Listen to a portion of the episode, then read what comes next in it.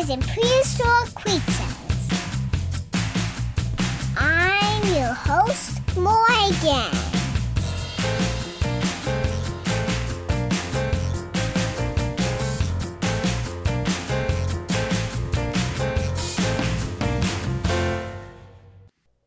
Hi, it's Morgan again, and today I'm going to teach you about Massospondylus.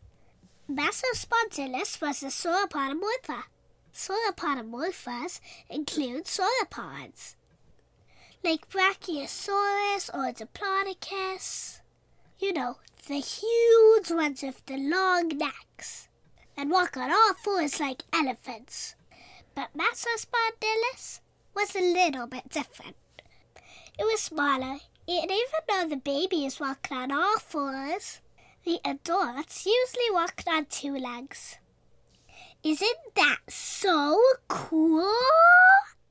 The name Massospondylus means longer vertebrae because it had long backbones. It took about 15 years for a Massospondylus to reach an adult size about 20 feet from its nose to its tail.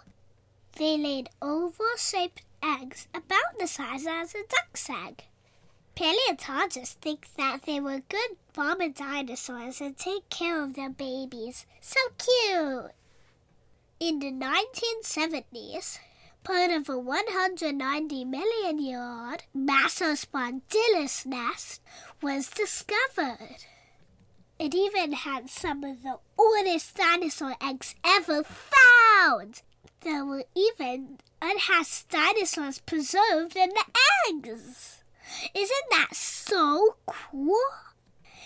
It's little baby cute dinosaurs.